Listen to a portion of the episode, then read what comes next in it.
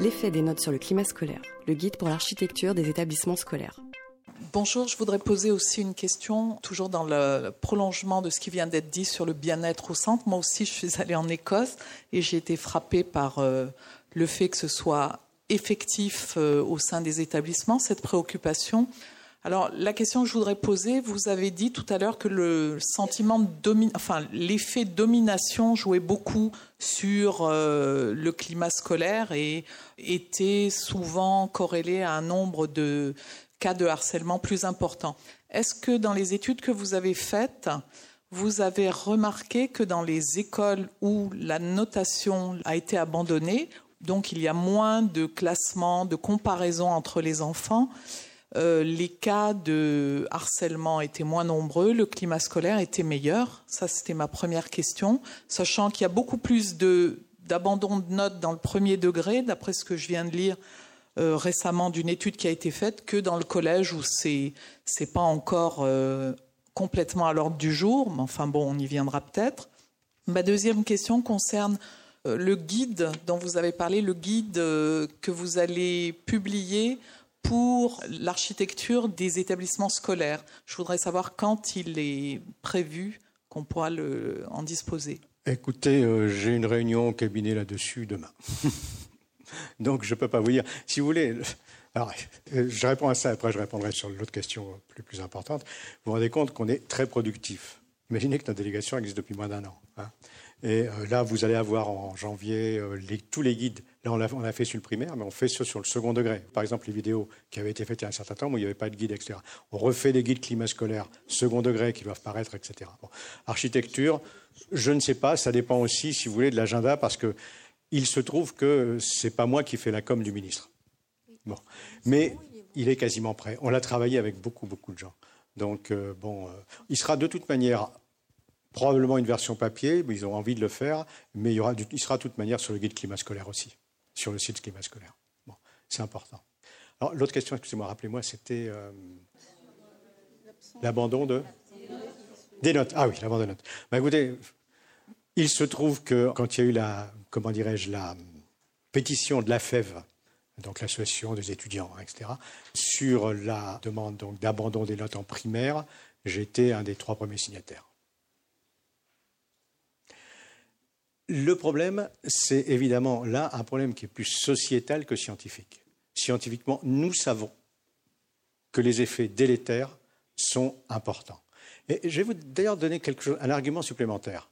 Il se trouve qu'hier après-midi, j'étais de jury de thèse à Bordeaux, donc pour une étudiante de psychologie, qui a fait un travail remarquable sur les effets de, alors ça s'appelle du surinvestissement parental. D'accord? À la fois dans deux milieux, le milieu des tennisman et euh, le milieu académique, on dira.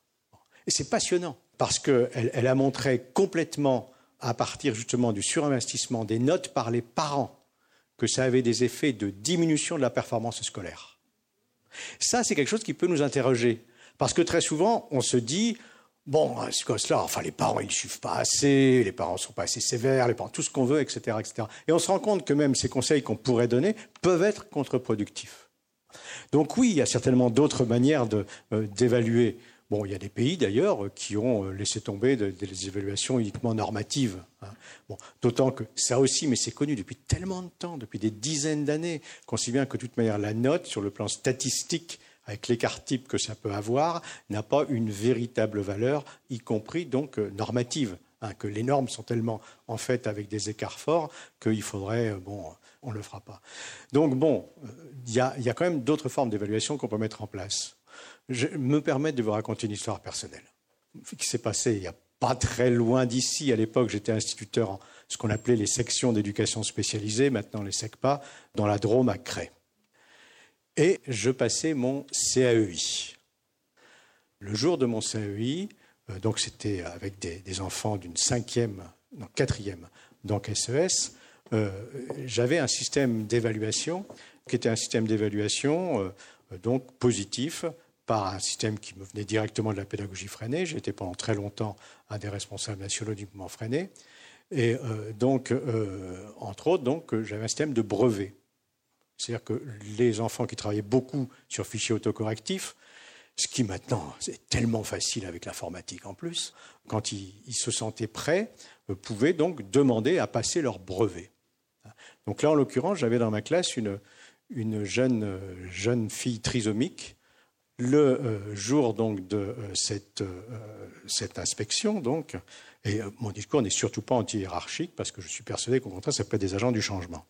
Mais cette jeune fille, et ça c'est le genre de choses quand on connaît un peu ce type de gamin, on sait que ça ne peut pas se préparer, que ça se passe justement ce jour-là. Cette gamine demande à passer son brevet de l'addition à deux chiffres, enfin deux en haut, deux en bas, sans retenue. Cette gamine ne savait pas lire, elle ne savait pas compter jusqu'à 10 quand elle arrivée dans la classe. Hein. Bon. Et elle le réussit. Ah, vous imaginez, ça a été une joie pour cette fille et, pour toute la classe, bon, elle va réussir, elle va réussir. C'était assez formidable. La mère, elle était en larmes quand elle, a, la gamine est rentrée avec son diplôme. Diplôme papier mâché, si vous voulez, avec son diplôme. La remarque que j'ai eue sur mon bulletin d'inspection a été dans cette classe, l'évaluation est mécanique. C'est ce jour-là que j'ai décidé de faire une thèse.